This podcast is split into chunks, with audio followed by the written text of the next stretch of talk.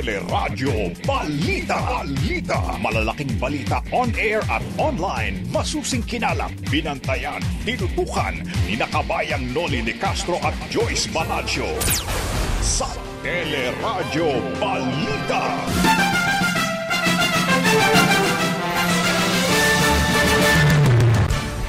Pagpapatupad ng price ceilings sa Metro Manila, iniurong sa Pebrero 8. Price ceiling na 270 hanggang 300 pesos kada kilo ng karneng baboy, hindi kakayanin ayon sa mga tindera at mga pork importers. Philippine Airlines magbabawas ng 2,300 empleyado sa Marso dahil sa pandemya. Mahigit 300 manggagawa ng Philip Morris, apektado rin ang tanggalan sa trabaho ayon sa DOLE. Brown out sa panahon ng pagbabakuna laban sa COVID-19, pinaghahandaan na 3 backup na pagkukunan ng kuryente ikinakasa ng Department of Energy. Drive-thru saliva test laban sa COVID-19 ikinasa ng Philippine Red Cross sa ilang malls. Mga dapat tandaan bago magpa-saliva test, alamin. Baguio City, sarado muna sa mga turista dahil nga sa pagtaas pa rin ng kaso ng COVID-19. Contact tracing czar Mayor Benjamin Magalong mananatili sa pwesto ayon sa Malacanang. Pagpapatupad ng child car seat law tuloy pero wala munang hulihan ayon sa Land Transportation Office. Supply ng car seat sa ilang tindahan nagkakaubusan na.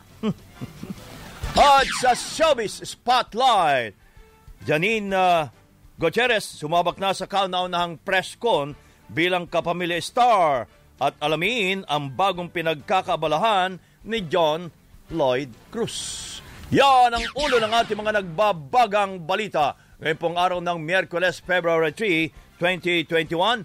Patuloy po ang aming paglilingkod sa pamamagitan ng teleradyo ng TFC, Sky Cable, Channel 26 at iba pa mga cable providers. Napapakinggan din ang teleradyo sa ABS-CBN Radio Service App, ABS-CBN News App at live streaming sa I1CFC, news.abs-cbn.com at sa Facebook at YouTube channel ng ABS-CBN News. Yan ang ulo ng ating mga nagbabagang balita at kasama natin tuwing umaga. Ako po si Joyce Balancio. Ako naman po ang inyong kabayan si Noli de Castro. Kami po ang maghatid sa inyo ng ating mga nagbabagang balita.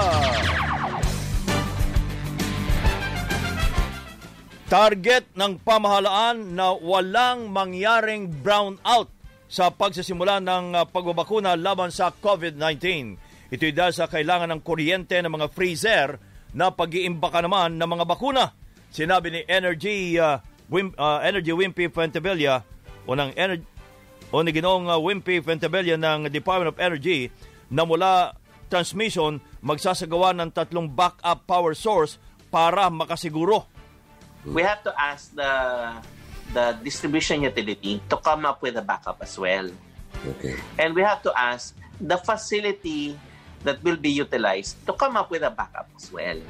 This is the strategy that we utilized during the SEA Games. At posible manong walang magiging problema sa Metro Manila dahil maraming generators pero magiging kritikal sa malalayong lugar gayon din sa probinsyang naapektuhan ng bagyo at hindi pa naibabalik ng buo ang supply ng kuryente. Sa Catanduanes, ilang lugar pa ang walang supply ng kuryente. Ayon kay Virac Mayor Serferoso Sarmiento Jr. na posibleng papuntahin na lamang sa vaccination sites ang mga residente sa mga liblib na lugar na wala pa rin kuryente. Ang gagawin namin, yung mga tao sa legit na lugar, yung malalayo, yun po ang papababain namin at i-schedule na lang na maiki at tuna namin sa mga vaccination center namin. Naniniwala naman ang kinatawan ng electric cooperative sa House of Representatives na kakayanin ang pagsusupply basta hindi papalya ang mga planta at mga malalaking linya ng kuryente.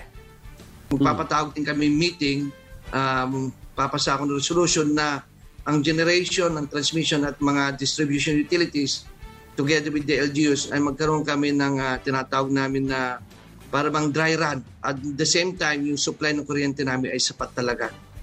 Si Philrica Party List Representative Presley De Jesus. Puspusa na ang paghahanda ng mga lokal na pamahalaan ng Marikina at Pasig para sa nakatakdang pagbabakuna laban sa COVID-19. Sa panayam ng teleradyo, sinabi ni Marikina City Mayor Marcy Chodoro na namahagi na sila ng forms para sa mga prioridad sa pagbabakuna, kabilang na ang health workers. Magsasagawa na rin sila ng simulation ng pagbabakuna ngayong araw, katuwang ang IATF at Department of Health. Yung cold storage natin nakahanda na to receive the delivery of vaccine kung available na ito. Yung mga profiler na train na. Yung mga vaccinators natin na train. At kanina rin, Alvin, meron din kaming mga medical experts na kasama sa task force para sa pagpapaliwanag sa mga tao. Pag-establish, pagsagawa ng care monitoring system na sinasabi natin. Sinabi rin sa teleradyo ni Pasig City Mayor Vico Sotto na inaayos na nila ang listahan ng mga unang mababakunahan, partikular na ang healthcare frontliners. Nagsimula na rin anya ang kanilang text blast sa mga residente na nakarehistro na sa contact tracing solution na Pasig Pass, kung saan ay makakatanggap po sila ng update sa gagawing pagbabakuna. Kabilang na ang kanilang magiging schedule sa itinakdang 15 vaccination centers sa lungsod. Ang importante dito, naka-register po sila sa aming contact tracing solution na yung Pasig Pass. Kung may mga pick-up and drop-off points po kami. So, seamless po dapat yan. At huwag tayo pupunta sa vaccination site na wala po tayong schedule. Si Pasig Mayor Vico Sotto. Samantala, nababahala naman ang UST COVAX Research Team. Nakakaunti ang mga Pinoy na gustong magpabakuna kontra COVID-19. Ito'y kahit lumabas sa kanilang online survey noong January 16 to 30 na 56% lang ng 15,651 respondents ang handang magpaturok ng bakuna, habang mahigit sa 10% lamang ang ayaw at 34% ang hindi pa sigurado. Sa naging palayam ng teleradyo, sinabi ng pari na microbiologist na si Reverend Father Nicanor Austrioco, principal investigator ng UST COVAX, mababa ang resultang ito dahil 100% na dapat mabakunahan ang lahat ng adult Filipinos para matapos na ang pandemya. Our survey showed that many are scared. They're scared about the vaccine, about safety. They're worried that it will not work. They're worried it will make them sick. They're worried about fake vaccines. Mm-hmm. There are many worries. So the government has to reassure us all that the worries are not real. Lumilitaw din sa survey na mas tiwala ang mga Pilipino sa mga bakuna mula sa Amerika at Europa. Lumitaw din sa survey na marami ang natatakot na maturukan ng pekeng bakuna at magkaroon pa ng side effects, pero ayon kay Food and Drug Administration Director General Eric Domingo, normal lang na may side effects ang lahat ng bakuna, lalo na sa ikalawang dose. From the first dose, it's like your body doesn't recognize it yet, but during those first few weeks after the first dose, you start building antibodies. So pagdating ng second dose, mas malakas yung immunologic reaction. All of the vaccines, the second dose, usually they have stronger side effects than the first dose. Sa ngayon, Pfizer at AstraZeneca pa lamang ang nabibigyan ng emergency use authorization. Gawa sa laboratorio ang Pfizer, habang viral vector naman ang AstraZeneca, kung saan bahagi ng virus ang ikinakabit sa isang vector na magdadala sa cell ng isang tao. Pero ayon kay Yusek Domingo, matagal ang ginagamit ang inactivated vaccines tulad ng polio. Ito rin ang ginamit ng Sinovac ng China. This is a tried and tested vehicle. In fact, our vaccine experts think that they are probably the safest. We just have to check if the efficacy rate is also acceptable and useful. Si FDA Director General Eric Domingo. Malabo pang ibaba sa mas maluwag na Modified General Community Quarantine ang classification ng Metro Manila sa Marso. Sa panayam ng Teleradyo, sinabi ni Octor Research Fellow Dr. Guido David na kahit ngayong buwan na ang inaasahang rollout ng mga bakuna, hindi pa magiging ganap ang proteksyon nito dahil unang dose pa lang ang ituturok. Sakali namang maging magandang rollout ng bakuna, posibleng bumaba na ang mga kaso at makabawi ang ekonomiya. Git pa ni Dr. David, hindi dapat apurahin ang pagluluwag ng quarantine para maiwasan ang panibagong pagtaas ng mga kaso. Yan, huwag naman natin masyadong madaliin kasi alam ko, naghihirap na tayo. Pero minsan yung timing ng decisions natin, very critical. And yes, oo, every month nawawala tayo. Pero mahirap rin namang malagay tayo sa kalagayan ng crisis. Hindi yung March para masyado pang maakit, baka April pa kasi parang bibigyan pa natin ng 1 month. Naniniwala rin si Dr. Maricar Limpin, ang Vice President ng Philippine College of Physicians, na nakadepende sa magiging resulta ng vaccination program kung magluluwag na ang quarantine status. Factor din anya rito ang magiging kahandaan ng publikong magpabakuna. Hindi pa naman natin talaga tunay na alam kung ano ang magiging epekto nito sa ating mga kababayan. So sana natin mai-suggest sa ating pamahalaan na siguro magandang tignan muna natin ang magiging epekto. Tignan natin kung paano natin mapapa-implement yung bakuna, no, yung programa, bago kung tayo mag-isip ng pagpapaluwag ng quarantine measures. Si Philippine College of Physicians Vice President Dr. Maricar Limpin. Mananatili naman si Baguio City Mayor Benjamin Magalong bilang contact tracing czar. Ayon kay Presidential Spokesperson Harry Roque, nais ni Pangulong Duterte na manatili pa rin sa pwesto si Mayor Magalong. I am sure, 100% sure that the President would want Mayor Magalong to stay on as contact tracing czar. Nauna ng pinahayag ni Magalong na handa pa rin siyang tumulong sa pamahalaan. It is a situation where, you know, no one can refuse if the president tells you to stay and perform your job. Cannot refuse the president. Hindi naman siguro aabot na kay presidente. Ang dami ng problema ni presidente. Siguro at level of Secretary Galvez, makapag-desisyon na. Inamin naman ni Magalong na nagsisi siya sa nangyaring sa party na inorganisya ni Team Yap. Lalo tumataas ang mga kaso ngayon ng COVID-19 sa Baguio City. I should have reminded people, I should have cautioned people to wear their mask. But, you know, hindi ko nagawa yun. While some people say, distracted ka, marami kang kinakausap, marami kang iniisip, and people are continuously approaching you. But that is not an excuse. Dahil ng Baguio City, bawal muna ang mga turista, malibang kung bibigyan ng special permit ng Interagency Task Force para maiwasan ang COVID variant. Naghigpit din ng border control ang Baguio kung saan kailangan muna ng medical clearance ng mga manggagaling sa La Trinidad, Itogon, Tuba at Tublay. We cannot violate the IATF guidelines. We cannot. We have to strictly comply with it. So ang sasabihin na lang namin siguro, just wait for further announcement. But for the meantime, we are not allowing tourists to come up to Baguio City. Ayon pa kay Mayor Magalong, umaabot na sa 1.6 billion pesos ang nalugi sa lungsod dahil sa kawalan ng turista. Samantala, umabot na sa 9.79 trillion pesos ang utang ng bansa bago natapos ang taong 2020. Ayon sa Bureau of Treasury, katumbas ito ng 54.5% ng kabuang ekonomiya ng bansa. Git pa po ng Bureau of Treasury na lumobo ang utang dahil sa dagdag na 2.06 trillion pesos o 26.7% na laan sa pagtugon ng pamahalaan sa COVID-19 pandemic. May mga balita pa tayo tampok sa Teleradyo Balita.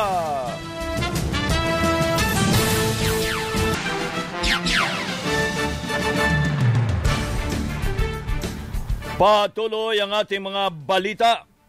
Hindi uubra ang 270 hanggang 300 pesos na price ceiling sa presyo ng karneng baboy na inaprobahan ni Pangulong Duterte. Ito ang ginigit ng mga tendera, kabilang na si Ginang Carmesita Ola, Kaya plano niyang magsagawa ng pork at plano nila magsagawa ng pork at chicken holiday dahil sa price ceiling sa Metro Manila na tatagal ng 60 araw o 2 buwan. Welga ang magbababoy. Galit talaga kami dahil bakit kami ang pinupuntirya, hindi kami ang dapat. Dapat ang pinanggagalingan.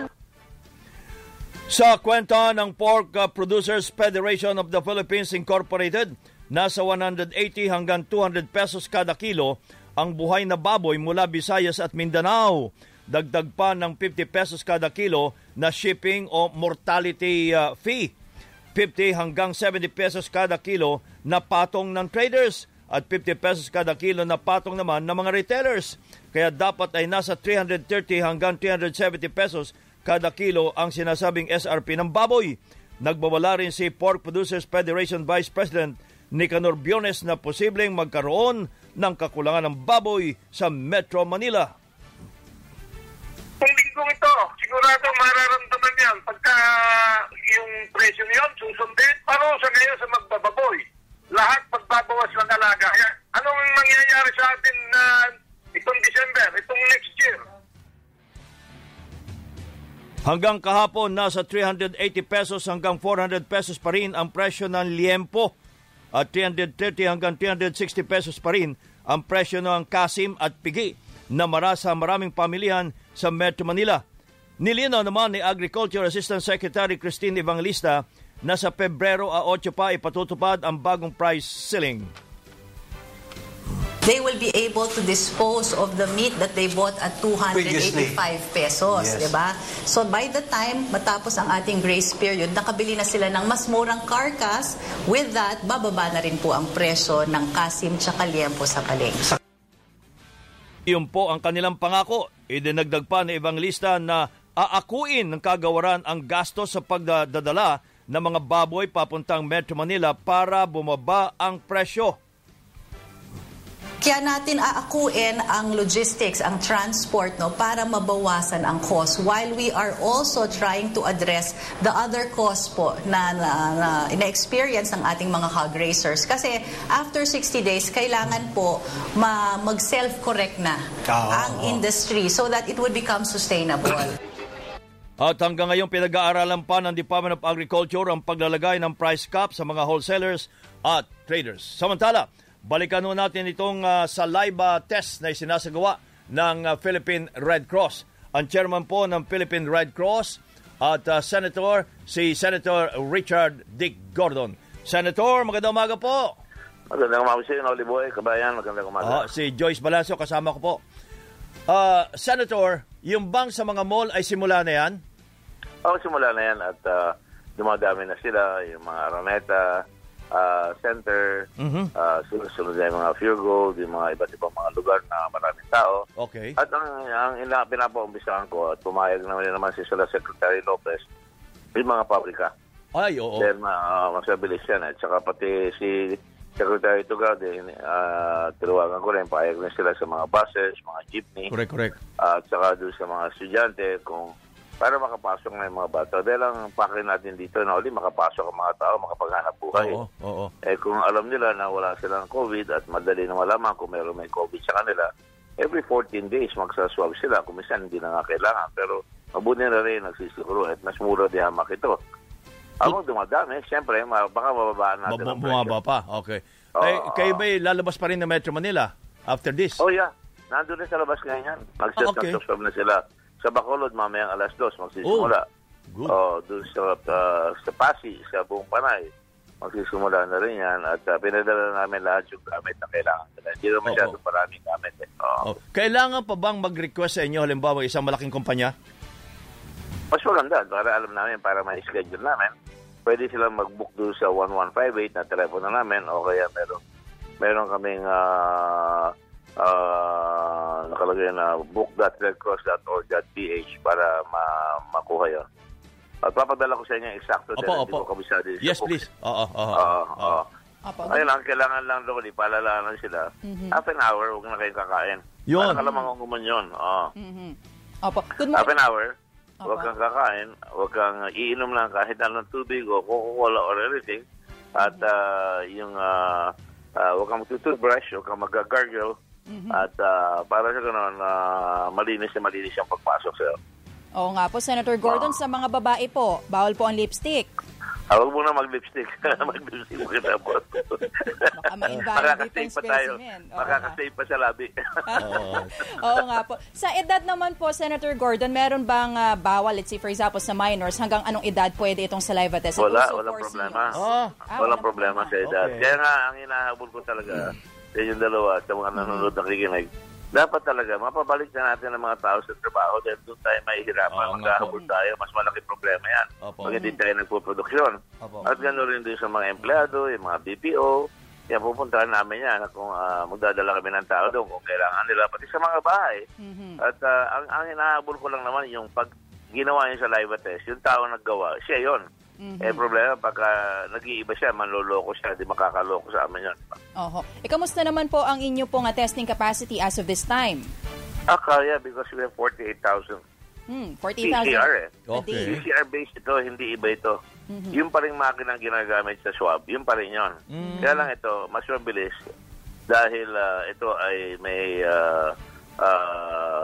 sabay-sabay sinatest yan. At ang magandang balita, pagdasal lang natin, mabili ko kagad, gagawin ko, imbis na 90 per plate na test, magagawa ko hanggang 384.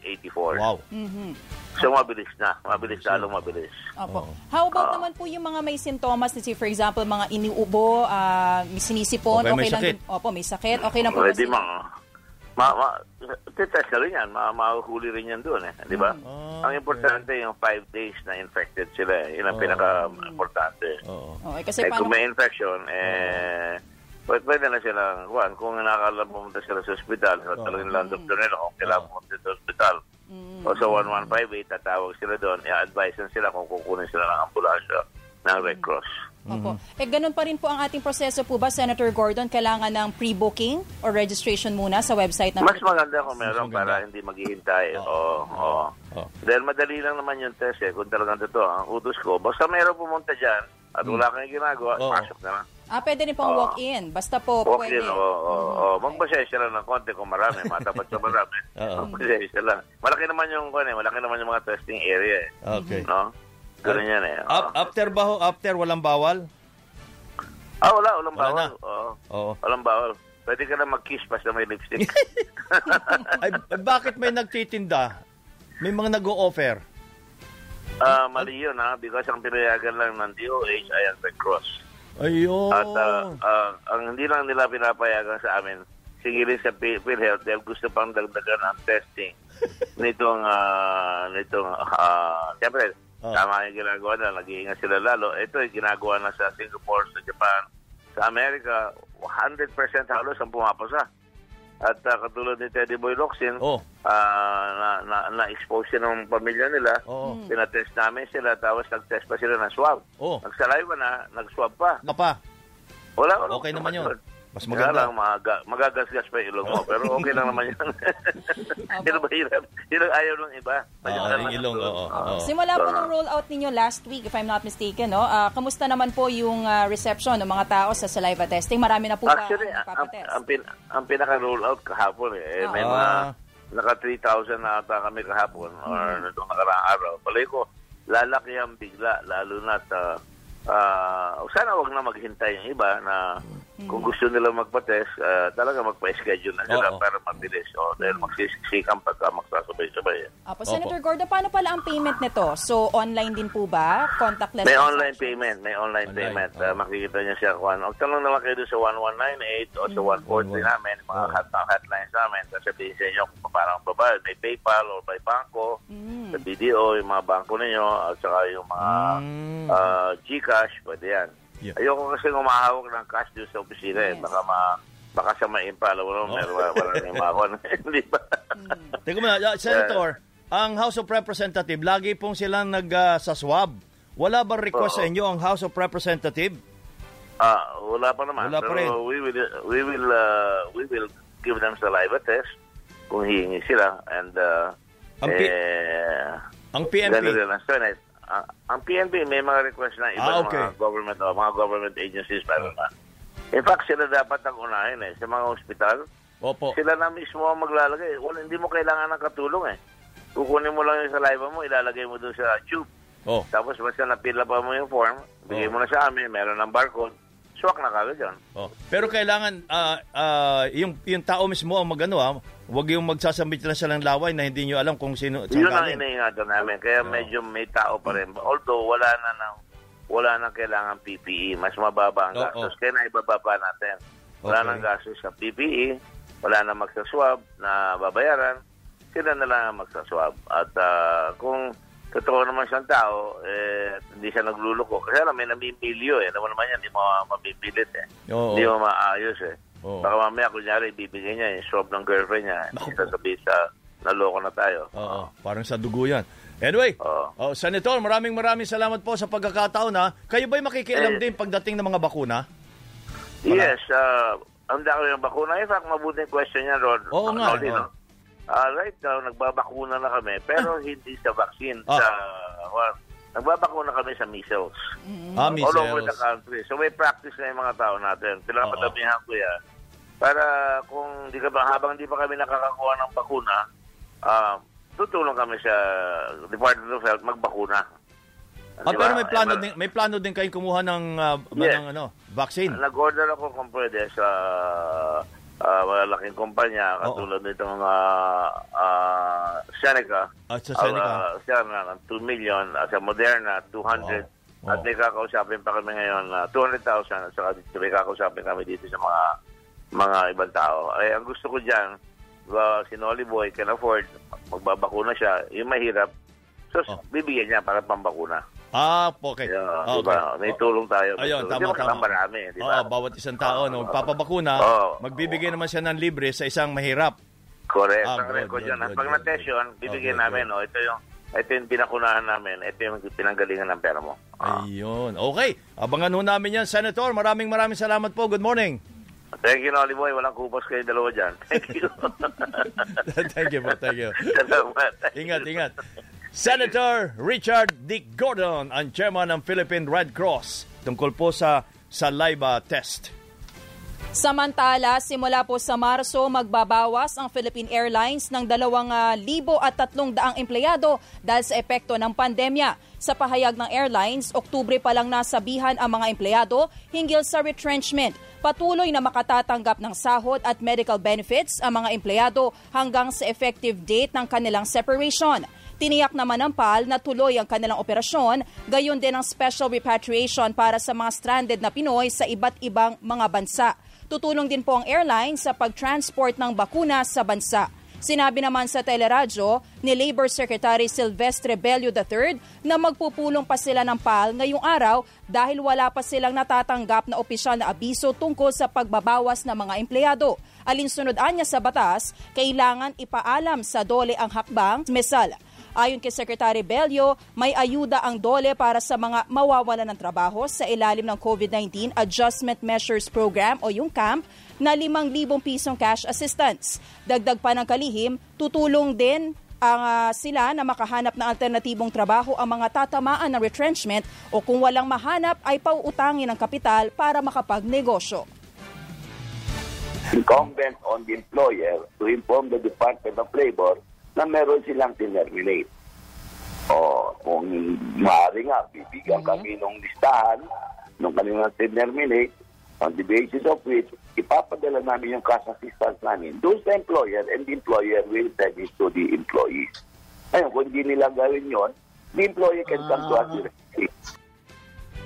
Nilinaw naman po ni Secretary Bello ang naunang pahayag na magtatanggal din ng mga empleyado ang Coca-Cola. Inamin ng kalihim na nagkamali siya ng banggit dahil hindi Coca-Cola kundi Philip Morris ang nag-abiso ng redundancy kung saan higit 300 empleyado ang mawawalan din po ng trabaho.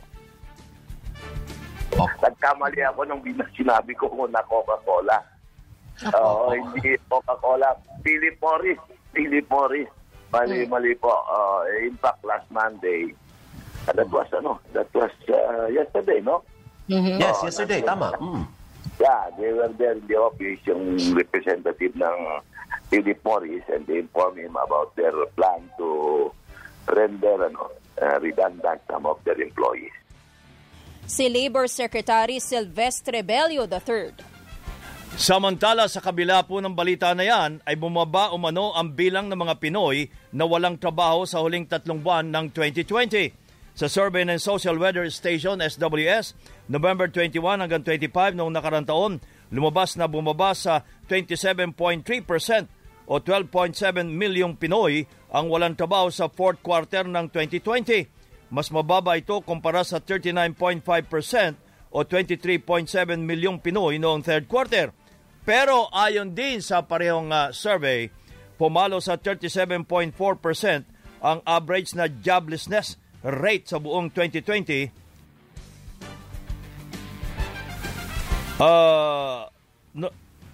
Pumalo sa 37.4% ang average na joblessness rate sa buong 2020 na pinakamataas simula noong 2012. Noong 2019 naman, bago nagkaroon ng pandemya, nasa 19.8% lamang ang joblessness rate sa ating bansa. At samantala po, maiba tayo ng usapan, si Commissioner Rowena Guanzon ng COMELEC via Zoom. Magpa-follow up lang kami. Commissioner, magandang umaga po. Salamat po. Magandang umaga po, kabayan Noli. Opo, ay kamusta na ho ang panawagan natin na yung mga bagong botante ay magparehistro? Well, lahat po ng regional director, binigyan ko na ng kopya ng status nila. Opo, para naman gumalaw-galaw sila. Saka today, merong NBank meeting. Pag-uusapan na po yung ang barangay satellite registration, kung paano ba gagawin yan. Magdidepend yan sa contamination rate dyan ng mga LGU at barangay. Opo. At napag-usapan na po namin last week yung overtime pay. Para maka-extend po kami, hindi na po 3 o'clock ang deadline ng registration, makaka-extend na po kami hanggang 5 o'clock okay, o 5:30, ganon. Mm-hmm. So, plano din yata ho ninyo ang Fridays at weekends? Opo, pinag-usapan na po yan. May study po yan due mamayang 10 o'clock magdi-discuss yung directors. Opo. Dahil sila din ang mga tao namin, mga election officer, gusto rin nila ng Sabado. Opo. Kasi sila mismo pag hindi sila nag-perform, di ba? Opo. Masama din yun ang record ng province nila at saka regional director nila. So, ngayon pa naman po, dito sa COMELEC talagang competitive ang mga provincial election supervisors. Dahil yan na ngayon ang kultura dito sa COMELEC. Since many years back, meron kami mga award sa mga okay, top performer, ganyan. Pero ngayon, lalo na kasi national election ito. Presidente ang iboboto ng Pilipino. So, gising-gising na po sila dyan. Pero yun pong mall voting, pag-usapan po namin mall mamaya. Voting, pero baka hindi po yan pwede talaga sa ngayon. Opo. Ngayon, ilan ba ho talaga ang target natin? Ilan na inaasahan natin magpaparehistro ng bagong registrants? Sa magiging 18 years old, sa May 9 or before May 9, 2022, ayon sa National Statistics Authority, 4 million dapat mag-18 years old. Okay. Ang nakarehistro lamang ay 1,112,000. Malaki pa. So may almost 3 million pa tayong hahanapin. Ngayon, yung namang na-delete na, dahil hindi nakaboto sa last 2 elections o na-dead na sila o they went to another country, changed their citizenship. Mga 7 million yon, pero 700,000 lang ang bumalik at nagparehistro. So, ang laki po ng target natin ngayon, kabayan. Nagbagong address ho? Yun po kasing nagbabagong address, isa pa yan. Tinatamad na silang mag-change of address. Pero actually, the procedure is the same. Punta lang kayo sa COMELEC office, may fill-upan lang kayong form para lang kayo nag-rehistro uli. Wala namang ibang pagbabagong mga dokumento na kailangan sa inyo. Apo. So, sana po, itong mga organization, kagaya ng mga fraternities, sorority, yung mga taga-UP dyan, mga taga-PUP, lahat ng mga university na may ng state, colleges, maganda po sana ang project. Ito, maganda. Somebody suggested it to me over Twitter. Oh. Tutulungan nila yung matatanda at saka mga PWD magda-download ng form para i-fill up na nila at para mapadali na yung pagpila nila. Eh. Nakafill up na sila. Mga PWD at mga matatanda doon sa COMELEC office. Hindi po illegal yan. Hindi po illegal yan. Legal po. Commissioner, di ba? Oo, sorry. Wala na talaga pong extension kasi gagawa pa kami ng mga presinto. Yes. So. Pang project of precinct na tinatawag na due na yan ng November or December. Kasi para makasimula na po yung pag-pre-pre January. Opo, good morning po Commissioner Joyce Baladio po kasama ni Kabayan. Bali, remind lang natin yung publiko, ano yung rule natin dun sa mga dine-deactivate natin accounts kasi may mga iba po na hindi nakaboto previously na mga halalan. Ilang halalan po yung na-miss nila para masabi po na deactivated or kailangan nila ulit na bumalik sa COMELEC? Yun pong na-delete na, deactivated, yun po yung mga hindi bumoto sa dalawang magkasunod na eleksyon. So kung ang may agwat naman yung hindi ka bumoto, nandiyan ka pa sa system. Nandiyan ka pa, hindi ka pa na-delete. Pero yung sunod-sunod, hindi bumoto, kaya ako nung barangay election, ina-deadline. Opo. To vote yata ako dun sa presinto ko. Kasi ayoko na magparehistro ulit, saka nakakaya. Commissioner ako, no? Hindi ako bumoto. Kami ni Commissioner Louie Gia. Lipad kami, balik ng Quezon City mula Intramuros, eh. Kaya po, ang tinatawagan po namin yung mga organizations, kunyari mga Rotary, mga JCs, marami naman po kayong sasakyan. Baka naman po pwedeng mag-volunteer na kayo dyan. Correct. Sa mga PWD, meron namang PWD list ang... inyong mga city o towns, ano? So, tulong-tulong na lang po tayo dahil yung barangay satellite registration po, mangyayari naman po talaga. Pero baka po later pa yan this month. Okay. Commissioner, pagbabawalan daw po or lilimitahan, tama po ba ito, itong face-to-face campaign para sa 2022 national elections? Eh, kasi depende po sa... IATF na mga rules yan. Kunyari, Metro Manila is under GCQ. So, limited dapat yung ano nila, yung social distancing nila, 2 meters. Pwede naman po silang mangampanya, pero 2 meters, di ba? Ang layo. 2 meters minimum, tapos may mask sila. Sila ang nangangampanya, may mask. Tsaka yung mga taong nakikinig sa kanila, may mask din. Tsaka mag-megaphone na lang. Tsaka may limit na po yan. May limit. Hindi naman po pwede 1,000 kayo. Depende po sa... At 2 meters, ilang hektarya yan. Oo nga po. Depende rin po siguro sa mass gathering guidelines ng IATF. Applicable po yun. At tsaka may bakuna na by that time. Commissioner. Ano po? May bakuna na po by that time. Eh sana po, hindi naman maganda yan, pinag-pray natin yan. At saka sana po, hindi palso. Kasi mahirap na yung nagpabakuna tayo, tapos palso pala. Lalang maraming mamamatay. By that time naman po, sa campaign period, may bakuna na po yan. Marami ng choice sa mga tao. Kung ano yung mga mayaman, kung maka-afford sila, di Moderna sila. O Pfizer sila dyan. Diba? Yung mga... Wala pong pera. Siyempre, kung ano lang ang libre ng gobyerno, basta meron. Sana makabalik na po tayo sa trabaho. Correct. Makapagnegosyo na ng kahit na maliliit lamang. Tingnan nyo, grabe ang ang GDP, grabe ang unemployment.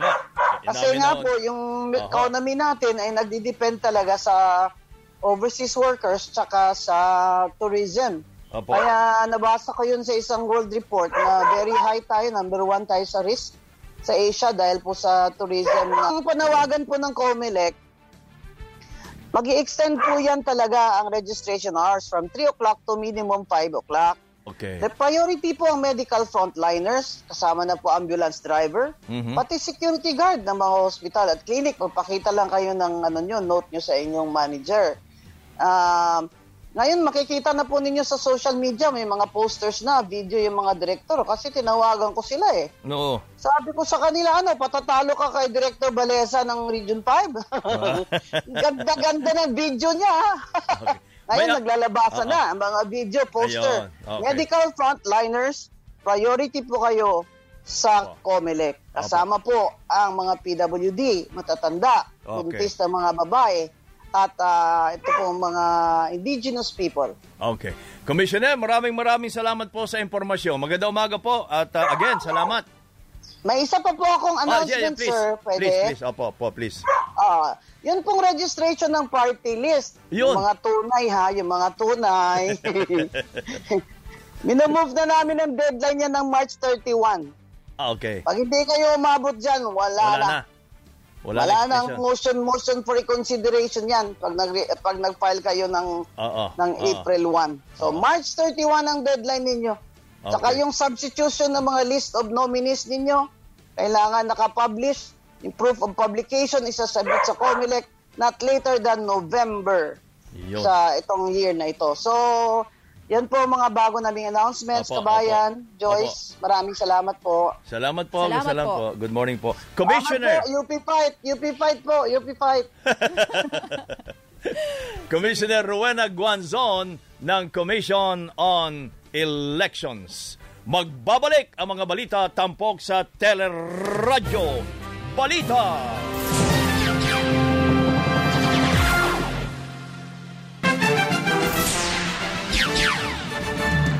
Patuloy ang ating mga balita sa Teleradyo Balita.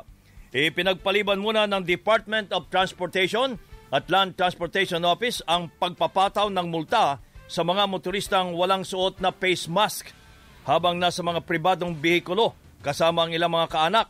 Ayon kay Transportation Assistant Secretary Gades Libiran, paplantyahin muna ng IATF ang mga panuntunan sa naturang patakaran bago ito patupad at bago manghuli sa mga lalabag. Matatandaang binatikos ng maraming mga motorista ang patakaran na nagpapataw ng multang aabot sa 2,000 piso kapag nahuling walang suot na face mask ang mga pasahero sa sasakyan kahit pa magkakasama naman sila sa iisang bahay lamang. Nauna na ring nilinaw ni Cabinet Secretary Carlo Nograles na pwedeng magtanggal ng face mask sa sasakyan kung walang ibang kasama ang driver. Nininaw ng Land Transportation Office na hindi ipinagpapaliban ang pagpapatupad ng child car seat law. Sa panayam ng Teleradyo, sinabi ni LTO Chief Assistant Secretary Edgar Galvante na alinsunod sa itinatakda na batas, epektibo na kahapon ang child car seat law. Pero dahil anya sa pandemya ay hindi natuloy ang awareness campaign o yung information dissemination program na dapat sana'y sinimulan noong pang Marso ng nakaraang taon. Hindi kami nagdi-defer.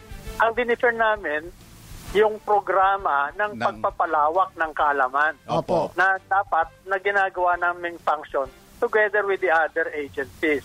Opo. Hindi yung implementasyon ng provision ng batas. Mm-hmm. Iginit naman ni Galvante na kahit epektibo na ang batas, hindi muna sila manghuhuli sa mga lalabag sa car seat law sa loob ng 6 na buwan. Kung nakadeploy yung tao namin at may nakita na lumalabag, paalalahanan. Okay. More than that, let's say, yung sasabihin, bibigyan ng citation, kukumpiskain yung lisensya, kung whatever, walang ganon. Pero kahit wala pang hulihan, nagkakaubusan na ng supply ng car seats sa ilang tindahan.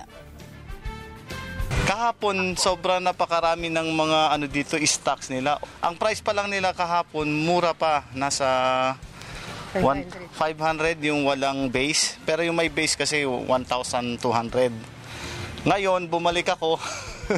Nagulat na lang ako, naubos. Pinakyaw nila eh, nabili niya lahat eh. Siguro mga 20 o 30 car seat yun. Ayon din po sa LTO, may iba't ibang uri ng car seats na dapat gamitin depende sa edad at laki ng bata. Rearward-facing car seat ang para sa mga sanggol, forward-facing car seat naman para sa toddlers at preschoolers hanggang 4 years old at booster seat naman para sa 4 to 12 years old. Kung may taas naman pong higit sa 4'11", pwede nang hindi na gumamit ng car seat at mag-seatbelt na lang. Sinabi naman ng LTO na pwedeng bumili ng segunda mano na car seat pero dapat tiyaking hindi ito expired. Samantala, sa pag-arangkada po ng oral argument sa Supreme Court kahapon tungkol sa unconstitutional o labag sa saligang batas ang controversial na malalabag na karapatang pantao ang anti-terror law. This is not a battle between the petitioners and government, nor their respective counsel, but it is a colossal battle between the Constitution and the anti-terror law.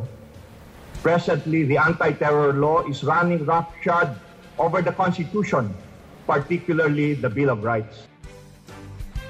Sumento naman si Attorney Shel Diokno sa definition ng terorismo dahil maaari niya itong sakupin ang mga nagpoprotesta rin. At kung buhay pa man niyo si Jaime Cardinacin, malamang ay makasuhan din ito sa ilalim ng batas. No other law makes the exercise of constitutional rights a crime when actuated by a certain intent. No other law empowers the state to arrest its people for exercising rights guaranteed by the Constitution based solely on a law enforcer's subjective opinion of their state of mind.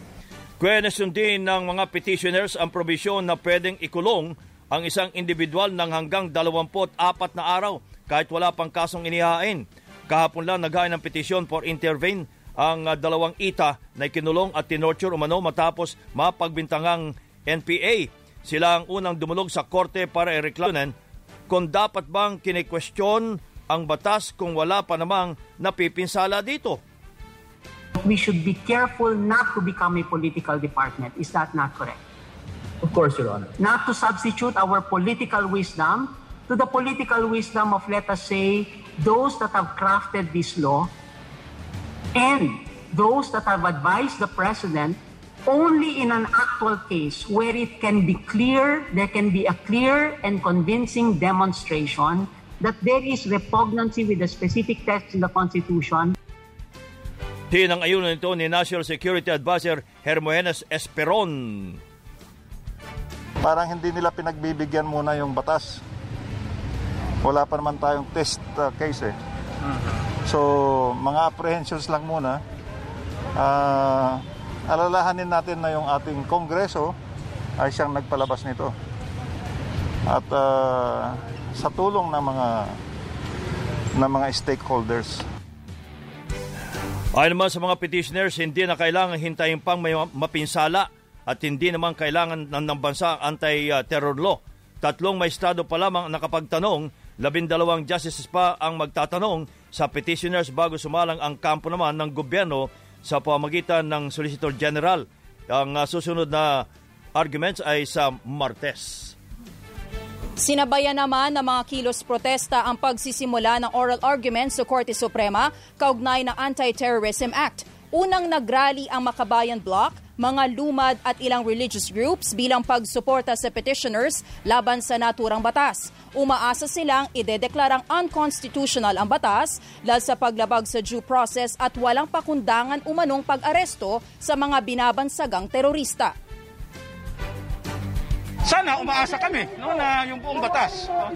But make no mistake about it, hindi naman natin sinasabi na hindi natin supilin ang terorismo. Para habulin talaga yung mga totoong mga terorista na naghasik ng lagim para sa ating mga mamamayan.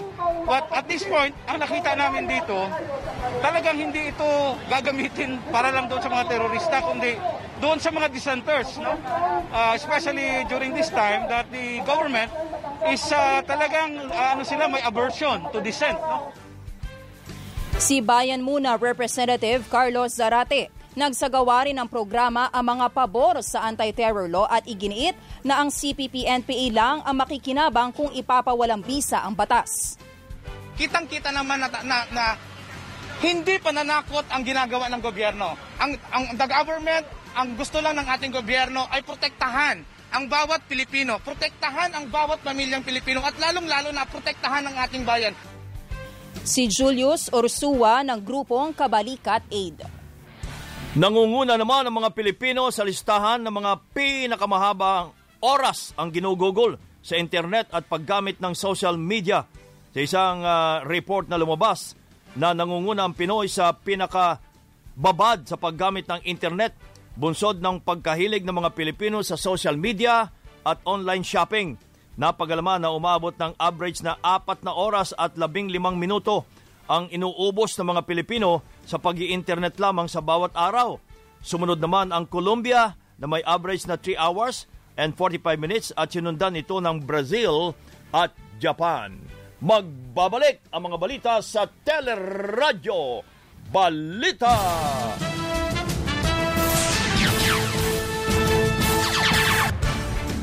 Sa pagbabalik ng Teleradyo Balita, mahigit 80 ang inaresto sa China dahil sa pagbebenta ng mga peking COVID-19 vaccines. Ayon sa report ng Xinhua News Agency, September pa nagsimula ang operasyon ng grupo na naglalagay ng saline water sa mga vial para magmukhang bakuna saka ibebenta. Hindi pa matiyak kung ilang peking bakuna na ang naibenta ng grupo sa nakalipas na 5 buwan, pero nakakumpiska ang mga otoridad na mahigit 3,000 peking bakuna sa magkakahiwalay na operasyon sa Beijing at Jiangsu at Shandong Province.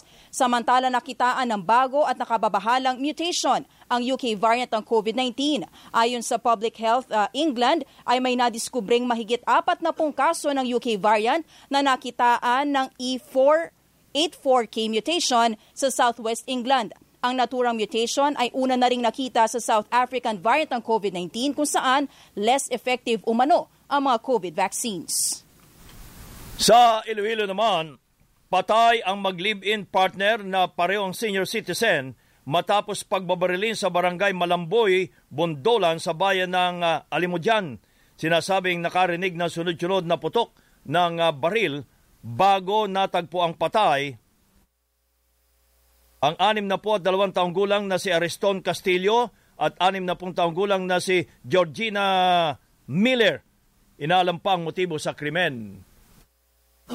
Habang sa Pasay City natimbog ng National Bureau of Investigation ang isang babaeng itinuturong utak ng online jewelry scam. Dinampot sa entrapment operation si Hana Dadea matapos tanggapin ang alahas mula sa operatibang nagpanggap na delivery rider. Sa investigasyon, kinokopya ng suspect ang detalye at mga paninda ng isang online jewelry shop at kapag may umorder sa kanyang ginawang page, ipapadeposito niya ang pera sa bank account ng lehitimong seller. Dito na magpapanggap ang suspect na siya ang umorder ng alahas na ipadedeliver niya sa kanyang bahay habang walang matatanggap naman ang original na buyer. Para kumita, ibinebenta naman niya sa mas murang halaga ang nakulimbat na mga alahas. Sa Las Piñas naman, naloko ng online seller ang isang tatay na bumili ng cellphone para sana sa online class ng kanyang anak. Ayon sa biktimang si Elias Tony, nainganyo siyang bulin ang nakapost na brand new iPhone 11 Pro Max sa Facebook dahil ₱6,500 lamang. Pero nang i-deliver sa kanya ang cellphone, hindi na ito gumagana. Sinubukan pang i-chat ng biktima ang online seller pero hindi na ito sumasagot at blinak na rin siya. Nagsagawa ng entrapment operation ng pulisya at umorder ulit ng cellphone sa parehong seller. Kaya, na-arresto ang delivery rider na itinanggi namang alam niyang peke ang dalang gadget. Inimbestigan pa ang pagkakilanlan hanggang ngayon ng online seller. Habang sa Davao del Norte, patay ang barangay chairman na si Edgar Alan Quilla matapos pagbabarile ng riding in tandem sa bayan ng Kapalong. Nagbabantay sa kanyang tindahan ng biktima ng lapitan ng gunman na nagpanggap na customer at pinagbabaril siya. Inaalam pa ang motibo at pagkakakilanlan ng suspect sa krimen. Spotlight. Good morning, Miss Geniel Krishnan. Good morning. Good morning, kabayan and Joyce, sa ating Showbiz Spotlight. Matipid ang naging sagot ni Janine Gocheres sa mga balitang siya ang gaganap na Valentina sa bagong Darna movie. Sa unang press conference ni Janine bilang bagong kapamilya, sinabi nitong nakakatuwa na siya ang nakitang bagay para sa role, pero hindi niya kinumpirma o ang napiling gumanap dito. It's so interesting to me kasi of course, I'm a fan of Darna. I'm a fan of all the old films. Actually, syempre flattered ako na nakikita ako ng ibang tao na mapasama sa ganong klaseng proyekto. So, I don't know. We'll see. Ang sigurado, Anya, sa ngayon ay kasama na siya sa Asap Natin To at gagawa rin ng teleserye at pelikula sa Kapamilya Network. Ala, ipiniresenta ni John Lloyd ang kanyang bagong proyekto. Sa post ng Kabuyaw Information Office, sinabing may inilatag na sariling tricycle booking app na Trike Now si Lloydie na ilulunsad niya sa Kabuyaw City. Kasama ng aktor sa mga litrato ang mayor ng lungsod, pati na ang mga opisyal ng Tricycle Operations at Drivers Association sa Kabuyaw. Ako, ang inyong morning patroller, Geniel Krishnan. Balik sa inyo kabayan ng Joyce. Thank you, Miss Geniel Krishnan. At yan ang kabuuan ng ating mga nagbabagang balita. Itinampok sa Teleradyo Balita. Ako po si Joyce Balancio. Ako naman po ang inyong kabayan, si Noli de Castro. Kami po ay nagpapasalamat. Nag-iwan muna ng isang magandang umaga, bayo!